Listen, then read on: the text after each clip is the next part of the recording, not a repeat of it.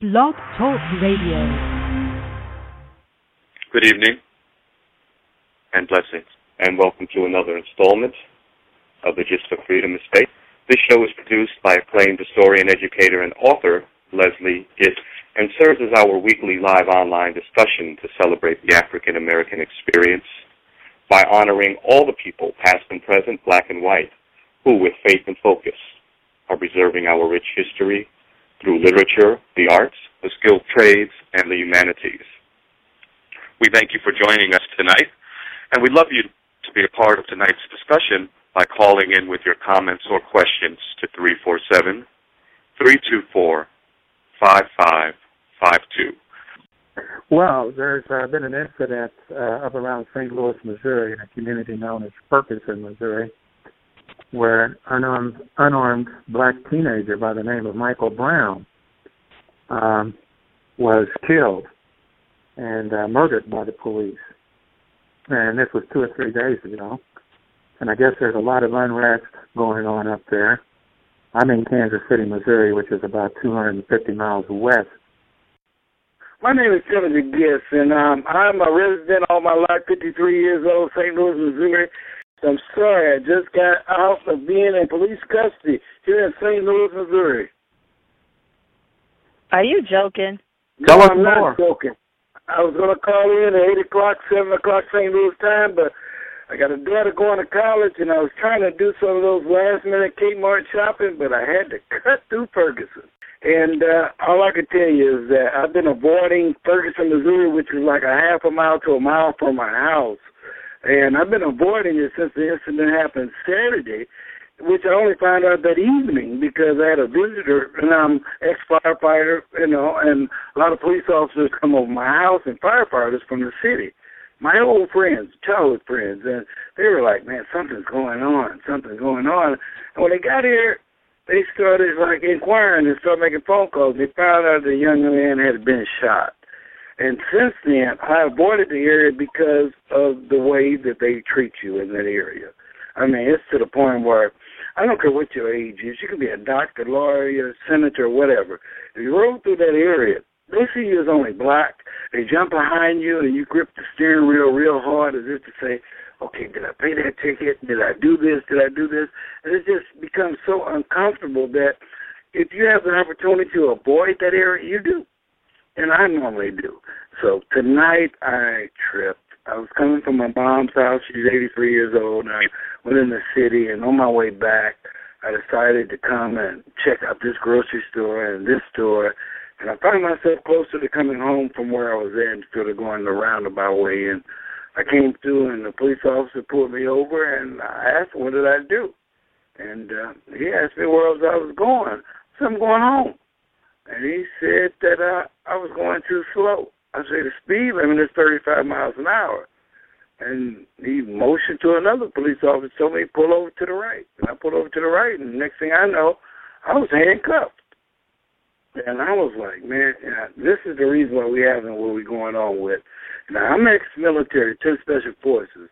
I can knock you off your foot 2,000 miles out, I mean, 2,000 feet out. And I'm pissed off because I'm looking at them as if to say, you know, I really don't like this. And I really don't appreciate you all treating me this way. And uh, I'm just so happy that only one in St. Louis is my daughter. The kids are out of town until Friday when the party starts here in my house. But it is so crazy, so crazy here. I mean, we're talking 1968, 69. They're not treating us or anyone in a manner in which you would like to be treated. And the governor stepped in today and took over control of that municipality and put the state troopers in charge with a black guy who grew up there, who's head of the Troop C department. So right now, all I can tell you all is that I'm glad you all, I was able to get on your show and tell you, but it is hectic here, and it's really just straight racial. What did they charge you with? I'm sorry. What did they charge you with? They didn't charge me with anything. They told me what I did wrong and locked me up and inconvenienced me, towed my car to the other side of the road, and then by the time I got ready to get out, they said, "Okay, you ready? You ready to go?" And I said, "Yeah." I said, "What did I do?" And they didn't give me no explanation or nothing. But when I got ready to get my car, that was two hundred ten dollars. How many dollars? Yeah. Two hundred and ten dollars to get and my no car. charge. No charge. Uh, last night they uh, maced a senator. She was talking on television and whatnot to some folks, and she's a senator for the district, and what she actually got maced with. And she was a little upset because the police department and the media is reporting that the crowd got rowdy. They weren't rowdy. She was there with about two preachers and about nine members of his church. And next thing you know, they got maced to the point where they just had to run for their lives. And she said, I voted for this district. I gave them the funding for all of this and whatnot. And it was just so inappropriate. And she was on Channel 4 News talking about it. And I was like, wow. You know, so right about now, I could be honest with you, it's chaotic down there. We had the uh, mayor of the city of Ferguson and the chief there, and he was telling the folks on TV that his department had to take uh, black and Muslim. No, he said it was Muslim and Baptist sensitivity courses. Ain't that a broad? You know, sensitivity Mhm. courses in the environment in which you live and which you work. I'm telling you, it is really hectic here. It, it feels like 1968, 1969 somewhere else. And if you realize the dates that this started, this was the last major riot in, in uh, the United States. It was on this exact date, 1965. So it is weird. And all I can tell you is that uh, I hope it gets better, but if not, going by the way that history has repeated itself, where we actually benefited from something like a riot, I hope it gets worse because nothing is going to get done if nothing gets worse. Meaning the government's not going to step in; they're not going to do anything, and they're just going to say, "Okay, they just forgot about it." But I'm telling you, these white people here are rough. Even the mayor has a wife with a website that stepped on, and she, I mean, she just she voiced her opinion. You you would say she's the racist of all races, and this is the chief of police wife. So all I can tell you is that uh, it might be a radio show, but I made together a whole doggone envelope of things and images here you might not see there. And uh, boy, I sure would like to share it with. Hello. Yeah, Jackie, Hello. you still there? I'm still here. Okay, and you said you were uh, you're observing some protesters, and where are those protesters? The protesters are actually at the St. Louis Arch, and so I am at Kiener Plaza, which is directly across the street from the Arch.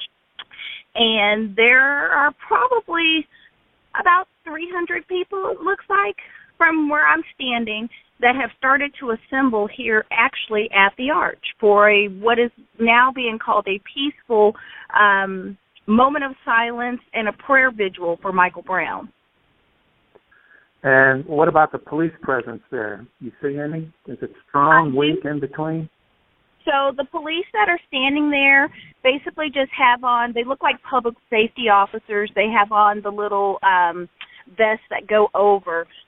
Um I'm in a car I'm in a um parking garage so I could get a good aerial view and there's a police officer on a bicycle standing not too far from my car. Okay. Now you said that you were uh, living in a sister city there. What was the experience like for you guys living in uh, Florissant, Missouri? Um, actually, in the in the part of Florissant that I live, I have not seen anything. I have not heard anything other than sirens in the middle of the night. Um, I will say that on Friday evening, before all of this started, um, I was actually in uh, Ferguson doing community service with my sorority, and we actually um, we meet in, in uh, Ferguson once a month. So we were there. We had our usual meeting that we have. And then the next morning, we were actually giving out school supplies in that neighborhood. So, um, you know, of course, by the time we were done passing out our supplies, that's just as the event was starting to happen. Um, but to give you a proximity of how close we were, the area where we have our our meetings is actually in that parking lot of the Walmart that was destroyed. So very, very close to home. Okay. Have you been able to talk to anyone that uh, had eyes on the situation as it I have- developed? I have not. Um, I have followed a few people. I'm not on social media, but um, I have received um, pictures. I've talked to a couple of people who know people who have been there. Um, my church actually this afternoon participated in the uh, protest, the peaceful protest that was led by this new person, Ron Johnson, who uh, basically, when he went out there, he came out with a bullhorn and he said, you know, first and foremost, I'm from Ferguson. I live here. I'm one of you. And he said, I love you. And the crowd just overwhelmingly shouted back, We love you too. And from there, he had some state patrolmen then fire up their cars and they actually led the protest.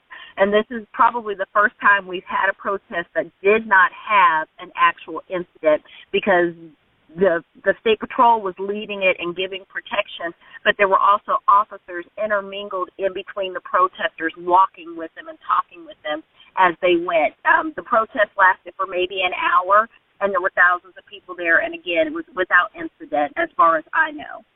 Yeah, so it, it's it's been interesting. Like I said, I live in the sister city. I'm very familiar where this incident place, and and happened to be the, in that area the night before. Um, I am curious to go down there and see what's going on, um, but also for my own safety. I have a family, and you know I don't want to put myself in harm's way. Um, we had one of our aldermen um, who was arrested last night because he was taking pictures and taking video. We also had one of our senators, um, a black female senator, who was uh, tear gassed here, and she basically got on the news and said, "You know what? I approve your budget, police department. I approve your budget." And here you are firing on me in a peaceful protest. So it, it's been very volatile. Um, but one of the the things that I saw just before I called in that really really touched my heart. Um, the news is now giving, at least the station that I watch, which is KMOV Channel 4, giving a very balanced perspective of all of the people that are out there um, that have been arrested are not from Ferguson, first of all. Uh, the second piece is is that all of those individuals that are out there are not just black and brown people, but they are people of all faiths, all religions, all just a lot of people out here. And one of the things that I just saw was a Marine dressed in full regalia, and he said, "I, as a Marine, I'm a defender of democracy. I'm a defender of my country." And he said, "And when this kind of stuff happens on our turf." The Marines show up, and they showed Marines who were there in full garb marching with the protesters, and there weren't any brothers in the group. Yeah, you know, I was impressed with that as well on Facebook. I noticed that there were a lot of a lot of diversity amongst the uh, demonstrators. Uh, is your husband George with you? Uh, no, my husband is not with me, but I expect that he will probably call in shortly. I'm actually getting ready to go into a ball game, but because the ball game is right next to the arch, I'm kind of caught up in what's going on at the arch right now. Yeah, I was kind of wondering what kind of experiences uh, he could share with us. Um, but if he calls in, we'll let him do that. Okay, we have a we have another caller on it. Five six one. Hello. Area code five six one. Hi. Yes. You're on with Preston, Washington. Hey, Preston, what's up? Not a whole lot. This is your brother Curtis. okay, this is Curtis. Uh, this is Jackie's father, my brother. Yeah, how y'all doing? Well, we're doing all right. Well, that's good. I've been following this whole thing down there in Ferguson, and uh, Now, where, where are you calling from? Where are you, Curtis? You in St. Louis or Texas? I'm in uh, Killeen, Texas, down in Fort Hood. Okay.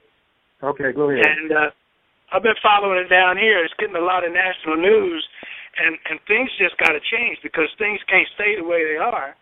I mean, you know, I read an article the other night. Every 28 hours, a black man is either killed by police or vigilantes. You know, mainly we talk about history, Black history, and what I think of when I think of what's happening in Ferguson and Rodney King is I think about the history of patty rollers and the Second Amendment and uh, the right to bear arms and how it was really put in place down resur- resurrections and um, revolts during slavery. When you Mhm. see the mass, the massive military equipment that this small town used on this peaceful protest that went array, you know, for a little bit. What do you, you know, what do you think about in terms of history and the patty, patty rollers and the stop and frisk and the stand your ground? What comes to mind to you when you look back in history and the things that we overcame and what we're going through now? Anybody can address that question. Well, what comes to mind for me in terms of the research that I've been doing, and you can go back, you know, it's a good idea to go back through history. For example, I'm thinking of Slavery by Another Name by Douglas uh, Blackmon, and how black men particularly were controlled, and the legal system, the sheriff, the justice of the peace, those people were used along with uh, those farmers and, and uh, industries that conspired to arrest, corral uh, black men for uh, dubious uh, charges and whatnot. And they were sent to plantations and, and coal mines and others to do work. And then even here more recently, um, the new Jim Crow, uh, Michelle Alexander.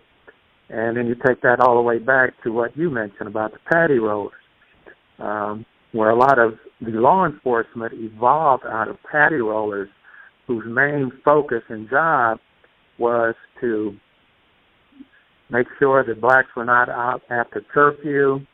If they were out after curfew, did they have papers? Were they armed? Um, even are they congregating uh, around religious areas? Are they congregated around their juke joints? And if they are, let's break it up and get them back to the plantation. So yeah, definitely there's been a continuation um, from slavery, uh, even before emancipation, because the free blacks had to be uh, controlled as well. Uh, they had to be limited in terms of their movement and who uh, they congregated with, et cetera, et cetera, et cetera. So yeah, this is really nothing new. It's just one continuation, one thread, as we would say. Um, it's been coming down the pike forever. And as uh, my brother uh, Curtis mentioned, the day has come. Something's got to be done. Uh, something has got to occur uh, to stop this steamrolling. Mm-hmm. Um, okay. Anyone else? My... Um, from my perspective, you know, when they use this militaristic force and they come out and they have the tanks, they have the gas, and they're ready to go to war. In my opinion, it sends a, a message that we are the enemy. And when I say we, the people of color or the people that are there peacefully protesting, it makes you feel like you're the enemy. You know, your army, your National Guard shouldn't have your because we are Americans. But when they show up with that full force, it basically puts you on the other side of that gun. And you know about this military um, hardware that they have, the tanks and uh, excuse me, uh, the rocket satellites and whatever they have, that goes back to 9/11.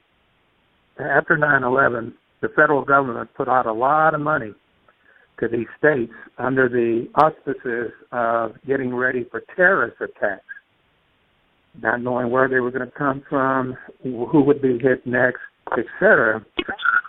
So these local police departments all over the country put in these bids because the money was flowing, and they bought all these tanks and um, all this other military hardware, and now looking for any excuse to bring it out, and hence what you see in Ferguson, people uh, protesting peaceably and whatnot, and they come out in all this uh, all this armored cars and bulletproof vests and helmets and face shields and rocket launchers and all of that. Well, that's coming out of the 9/11. I think we can uh, uh, thank uh, President Bush uh, for our local law enforcement, local agencies having that kind of hardware uh, at their disposal. And of course, if okay, got it, you well, got thank use you it. for that insight. we have another caller uh, on the line, 816 area code. Hello. Hi, is eight, this, are you Le- 816 Leslie? Le- Leslie, This is it's Gary Leslie. Jenkins in, Leslie, Hi, it's Gary Jenkins Jenkins. in Kansas City. Hi, fine. How are you? Great. I want Preston to introduce you because he's on the line and he's the host, and we want to ask you a question about patty rollers and what's going on Okay. in Ferguson. Yeah, that was interesting. That that uh, you know, and and and and I can see that connection. That that definitely uh, uh, kind of the, the local law enforcement, probably the, in the south and in rural areas especially, and not so much in big cities, but they they created. Uh, uh, it was different, but yeah, local law enforcement uh, for cities and counties in, in rural areas during slave times, where that was a huge part of their job was to uh, check passes and make sure people were where they were supposed to be, and and, and I can see a natural progression right on to uh, uh, uh, local police departments and and county sheriffs, and and uh, so that that was an interesting, insightful comment.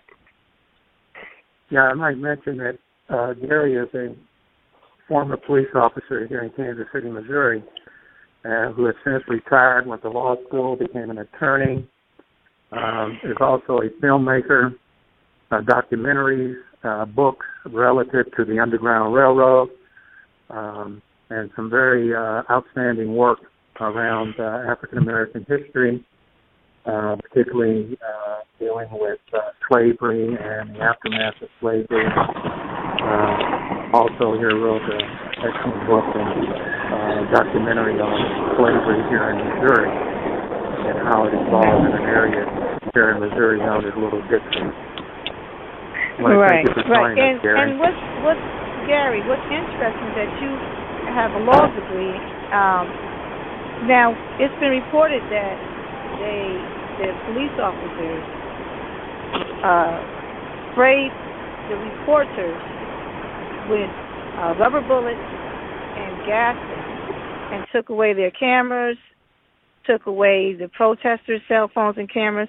What can you tell us about the law and the legality of taking that sort of property away from peaceful protesters?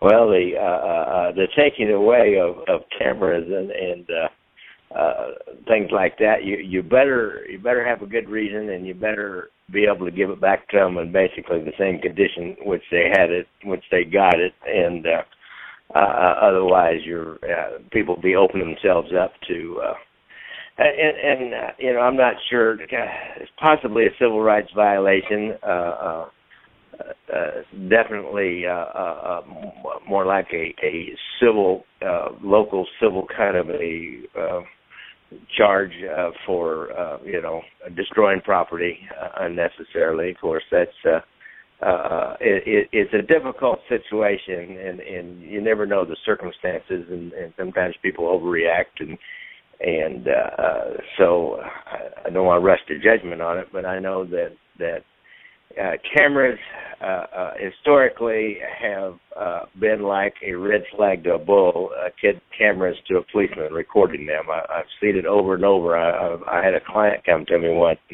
This was really a, a private security guard, but it's basically the same. Uh, uh, a person acting as if they're law enforcement, and and uh, uh, you know, as soon as he turned that camera on, and and and they were it was a long story, but but they were messing with him. They they didn't know who he was, and they didn't think he uh, should be where he was, and and he should have been where he was, and and he's just a real innocent little guy, and and but he was a he's a, a, a photographer, and, and he had a video camera, and he turned it on him, and, and boy, they they went ballistic on him, and so uh, you know, I mean, we talked about it, but they didn't really do anything to him other than just intimidate him finally into moving along and, and it was hard to show any kind of real damages uh that that's another problem is you got to show some kind of damages uh before you go uh Now, in it's any kind of important that we, uh, Gary, it's important that we Yeah. talk about the cameras because just recently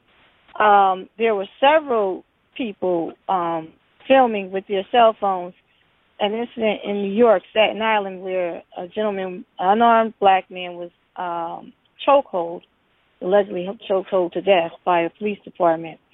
And we believe that if it weren't for those people using their cameras, that um, you know the media wouldn't have never gave uh, this story any coverage. Oh So yeah, that seeing- that that camera Mhm. thing. Well, if you notice, uh, police departments uh, uh, uh, joined uh, joined the crowd, shall we say, and and have cameraed and microphoned up, at least in big cities, uh, every policeman that, that's out there practically. Now they do have a, a an option of shutting it off, but they better have a reason why they shut it off, and and so.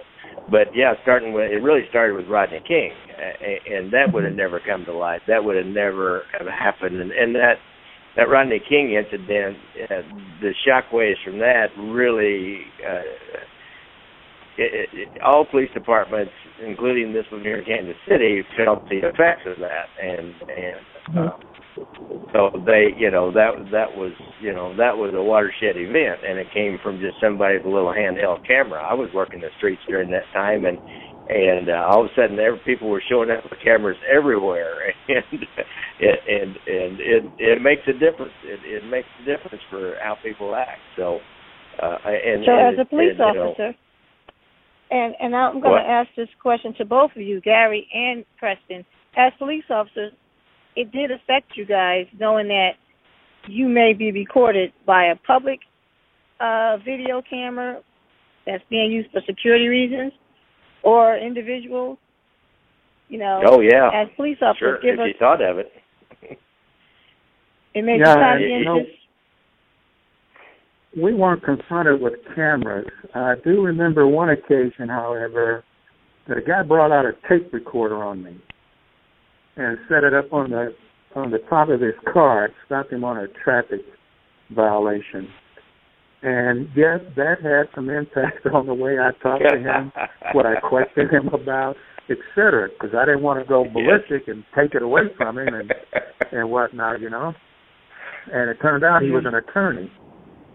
Yeah. And uh yeah, he whipped it right out and uh it had some influence on my behavior and this is back in the mid seventies, yeah. maybe early Oh, yeah. seventies, late sixties, early seventies. And def- definitely after uh, Rodney King, it, it was just uh, it, it had a huge effect. And and then, like I said, police departments joined them. Uh, uh, now, I, I think it seemed like they said this Ferguson, this at the smaller uh, police department, are not don't don't have everybody cameraed up. But boy, in in big departments, all those field officers, there's a camera on the dash. There's a camera. Uh, uh, they're carrying around a little camera in their uh, buttonhole and there's a, a microphone. And, and so you know they can shut it off but they better have a good reason for it. And you know, those cameras Now- have worked both ways because it had helped it has helped some officers uh, to show that they were in the right, did nothing wrong, et cetera.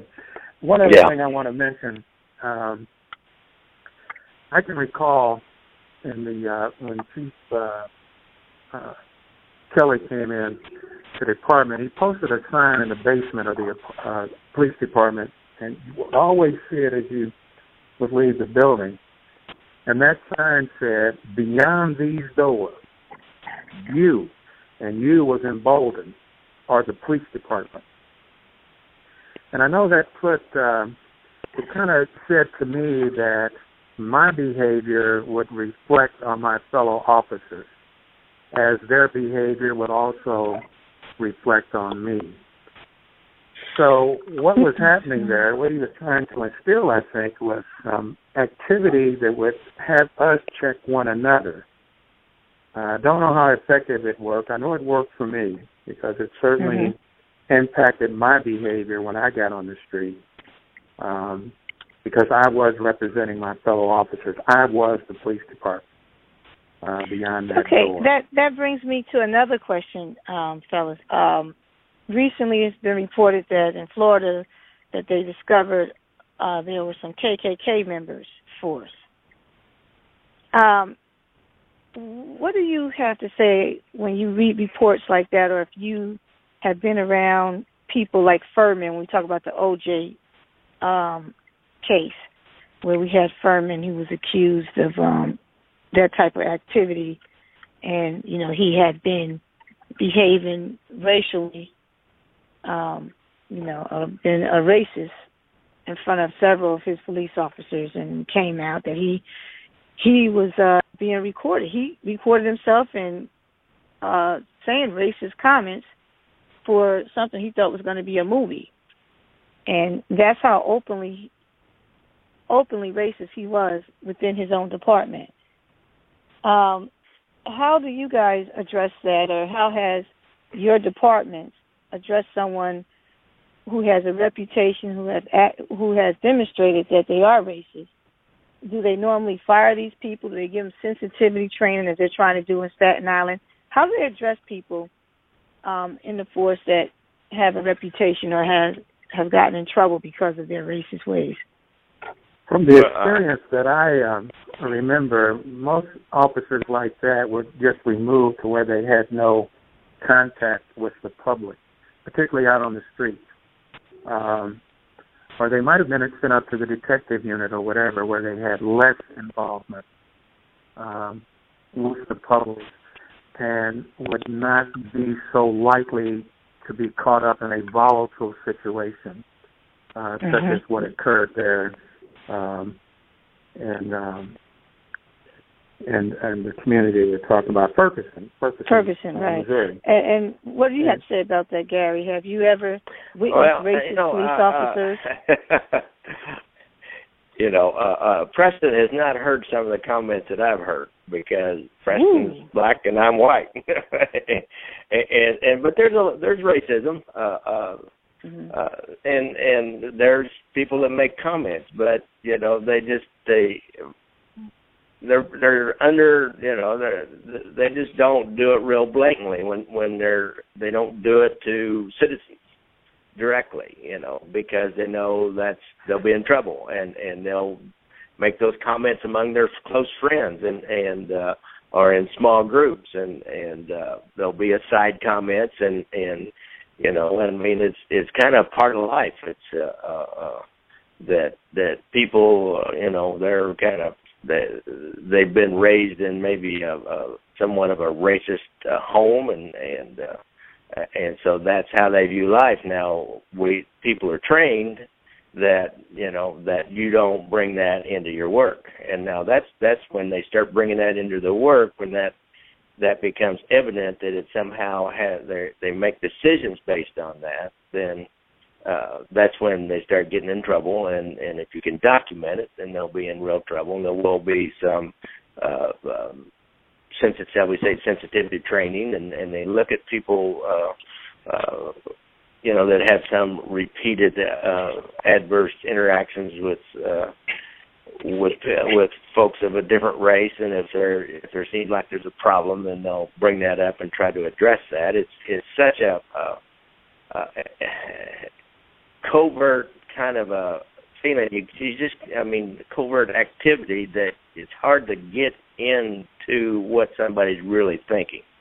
You you can only really judge them by their actions, and and so okay. that's you just got to wait on the actions and and you know, I, I police, uh, most police departments, big city, at least this one here, has done a lot of things. Uh, I'll never forget. Uh, uh, we we did like this back in 1972.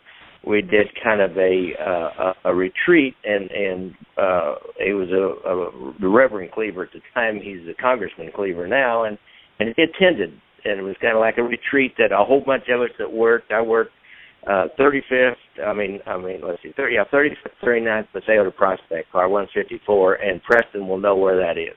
I was like the only white man for in that entire sector, and, and unless one of my other cops came, and the other cops came in, and, and people from that sector and went to this re- weekend kind of a retreat, and Emanuel Cleaver was there, and and I'll never forget. He said uh, something that affected me the rest of my career. He said and he's talking about a simple little thing that that causes a huge problem and as a and and as a lawyer I said it's a huge burden on poor folks.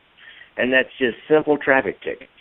And and he said you know we have the highest concentration of policemen in the inner city and and, and so uh, uh and and that's where we get the highest amount of tickets with on the population who can afford it the least.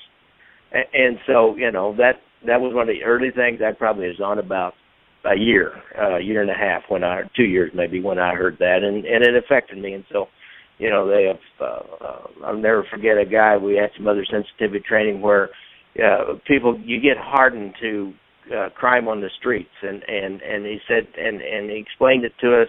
And he was a guy who had been on the streets, and he said, you know, he said it's the the killing or the shooting over two dollars in a crap game is not about the two dollars. It's about the lack of opportunity, the lack of jobs, the uh, the poor schooling, the poor conditions that that person has been raised in. It's about their entire environment, not about that two dollars. And so, you know, we we we've gotten that training over the years, and and uh, no big organization like that with people that are thrown into uncontrolled situations all the time, trying to to get them under control and and make everybody safe. Uh, uh, they don't do it perfectly, that's for sure, but but by and large, you know, at least my experience on Kansas City Police Department, they work real hard uh, to to make people aware.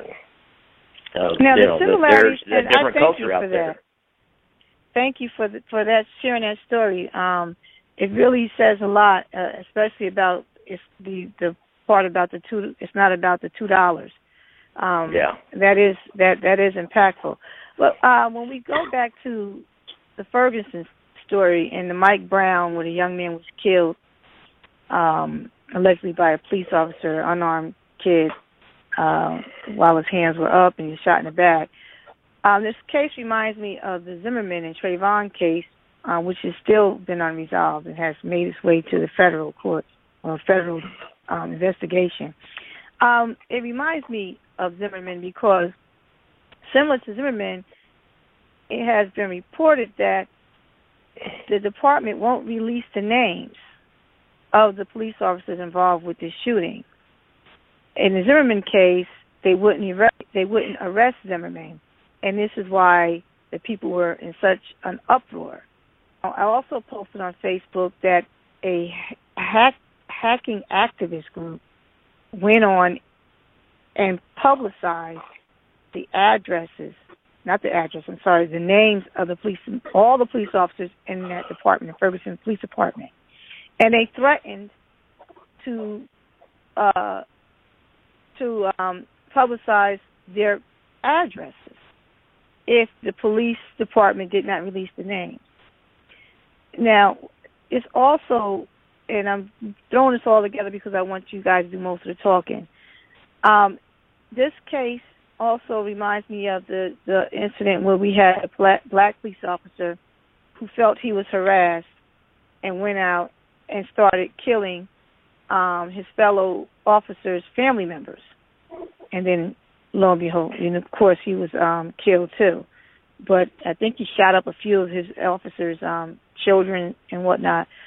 What what does that say to you that the media and these hackers and your life may be in danger as a good police officer because of one or two bad police officers are being protected.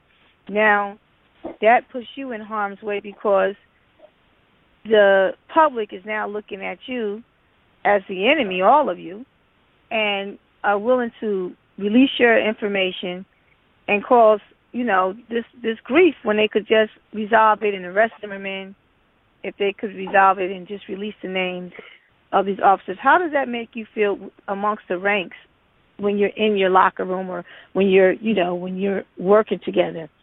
You know, when you know who did it and who's at fault, and the the powers that be is protecting that individual. Gary, what do you have to say about it?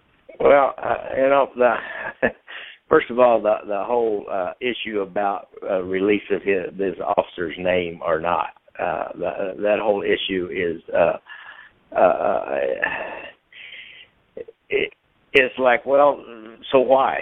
So so what good does that do? And because I guess people don't trust that the system is going to work, and and and I understand that lack of trust, but but uh, but it is going to work. I've seen it work. I don't know how many times, and and what happens is as you they worked their way through this. First of all, they they've gathered physical evidence and they've taken statements from all kinds of people and and uh, uh, and then they take that in and they sit down and somebody goes over those statements and then they go get the physical evidence. They get the ballistics. They they uh, uh, uh you know they take the handgun away from the officer and and uh, I know an officer involved shooting. I have to assume I mean I can only report on my own experiences from being involved in these things in Kansas City that that they would have the same professional standards and maybe they don't in Ferguson but if they don't then they're an anomaly and and they're they're you know I, I don't know. But the only thing I can report on is what would happen in Kansas City is that they would take the gun from the officer they would mark exactly the way it was. You know first supervisor got there his his job is to take the gun and and not do anything with it. And then the the evidence technicians get there the CSI and then they take it and they mark you know ex- write down okay it's there there was a round in the chamber and there was four rounds left in the clip. And uh they write that down and and then they take that gun in and they take in for ballistics and then they go around and they don't quit until they find uh, every spent bullet that was fired and every shell casing that was fired and, then they take that all in. And and so first of all the crime scene takes a long time on this kind of a, a sensitive shooting an officer involved shooting and and uh, uh you know they they get the officer in and and they'll take some kind of an initial statement right away.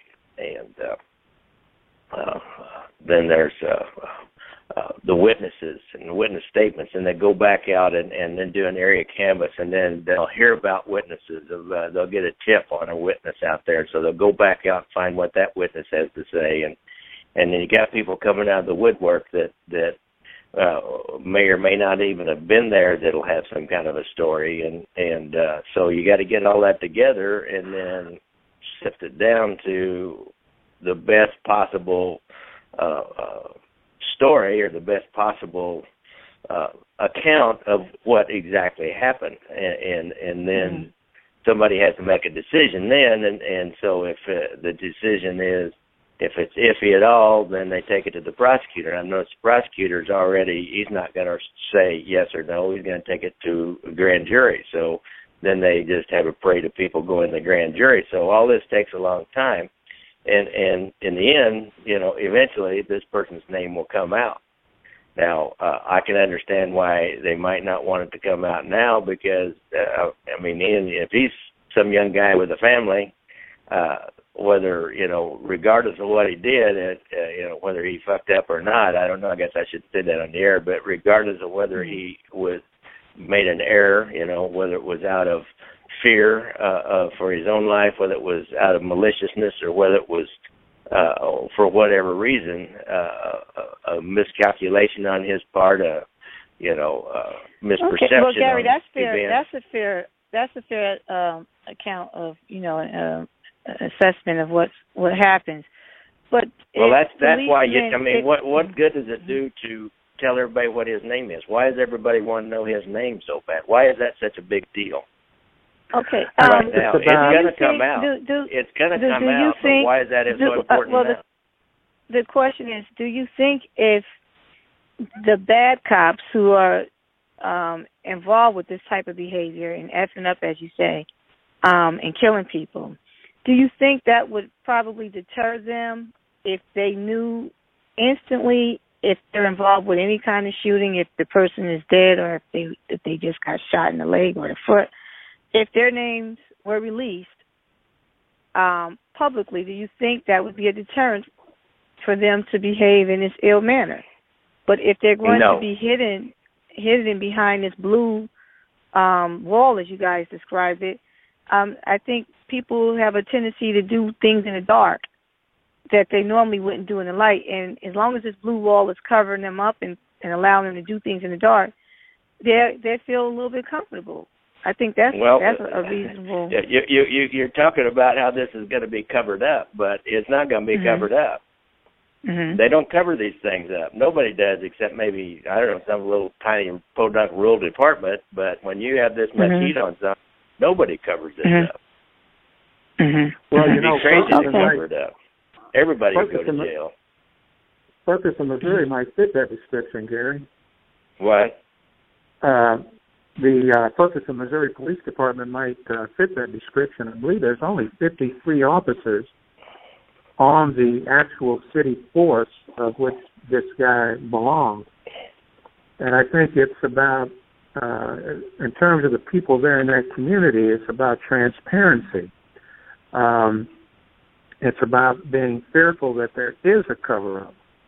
Um, you know, the the police chief has said that there's been a lot of death threats uh, coming in, but yet and still, uh, at least to my satisfaction, no one has presented any evidence of those uh, death threats, any published letters any tapes that they might have gotten, and they can, you know, uh, edit those tapes uh, every which way they can, but at least put that out there uh, to let the people know that there are some credible death threats coming in uh, on this officer. And I think that's probably one of the, the problems in terms of the people there in Ferguson who have had a lot of experience with the Ferguson uh, Police Department.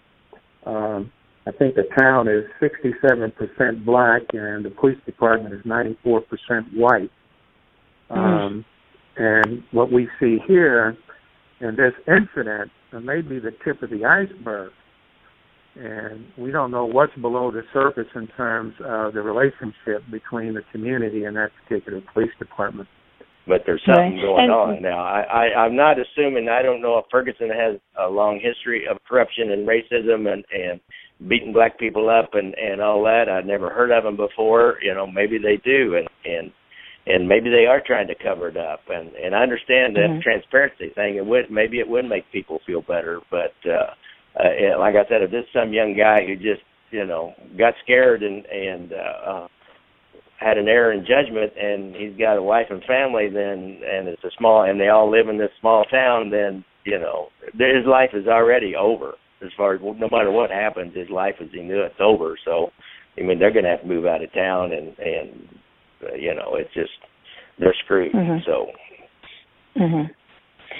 Now, I don't know if you're familiar uh, with the the protesters being sprayed with um rubber bullets, and they they were also yeah, I saw um, that someone in the news with that. gas, with uh, with uh, they were gassed, tear gas, and um, the reporters were also tear gassed and sprayed with uh, rubber bullets. Their their equipment was confiscated.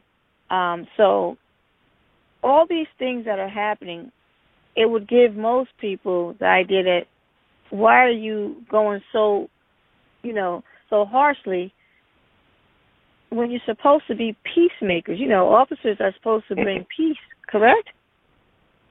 Yeah, and you're it right. like you're right. Just, I, you know, you know, I don't know. Mean, they did the same thing in in uh, uh, the 1967, 68, 69, 70 uh, mm-hmm. against uh, Vietnam War protesters. I mean, all these things are are not new. That that happened uh, quite a little bit. I, I know Preston right. remembers some right. of that. I remember we we had some of our own officers that that confiscated some film out of a camera and threw it away. I knew one of them actually, and and because uh, they didn't want their pictures taken. So uh, right, so well, isn't that a definition new. of? Isn't that something that would tell you that there is a cover up?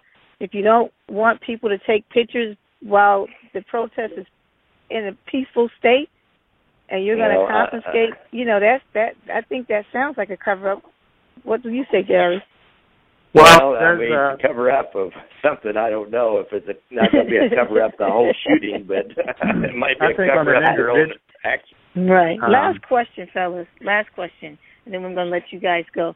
Um, they just uh, appointed a new uh sheriff, and he's not called a sheriff. I call him new sheriff in town in Ferguson. He's captain. He's a captain, Captain Johnson. He's African American. If either one of you were in his shoes, if they had appointed you, what would be the first thing you would do to calm this whole situation down and to be the ultimate peacemakers and to be the people that's there to protect and to serve the community? So I want, if you were a PR person and you had that position, how would you address what's going on now to unite people and to make this young man's death not be one in vain, but to be one that was transformative and that changed the world forever for better. Well, I think Hmm, that, uh, that's for my part, one. Go ahead. Let Gary go, um, Preston. Go ahead. You want me to go? I wanted Preston to go first. You know, and it's not funny. I, I, I it's uh, uh, it would be a really difficult thing to move into because it's just the the images, the the whole. uh I mean, there's much more. It, much more. uh, It's really, in a way, it's it's brought another issue that was already formatting under the surface among a lot of uh, a lot of people, and that's out of 9/11. Uh, police departments have become like little military units in in many ways, and they've been outfitted. They've got they got a ton of money because people were afraid of terrorists, and and they feel better when they throw money at law enforcement and give them more uh, uh, uh, latitude and and more guns and and bullets and stuff.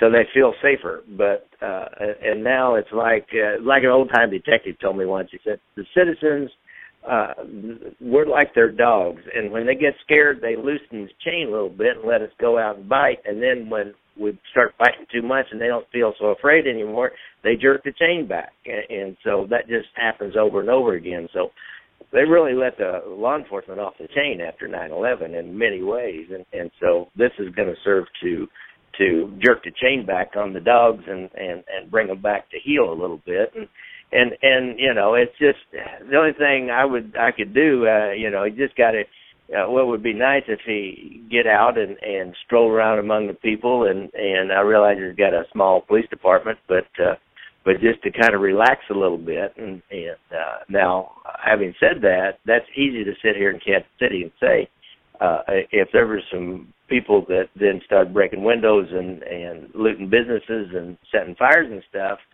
then you got to do something. And, and what you got to do is never pretty and, and uh, people don't like it. And You know, uh, what comes to my mind um, is what my niece stated um, when she was there uh, when this uh, captain uh, made his appeal to uh, the people and telling him who he was, where he grew up, uh, that he was a resident of Ferguson, grew up in Ferguson. I am one of you. Um, and what he established there, I think, and she said they gave him a, a round of applause, was some solidarity.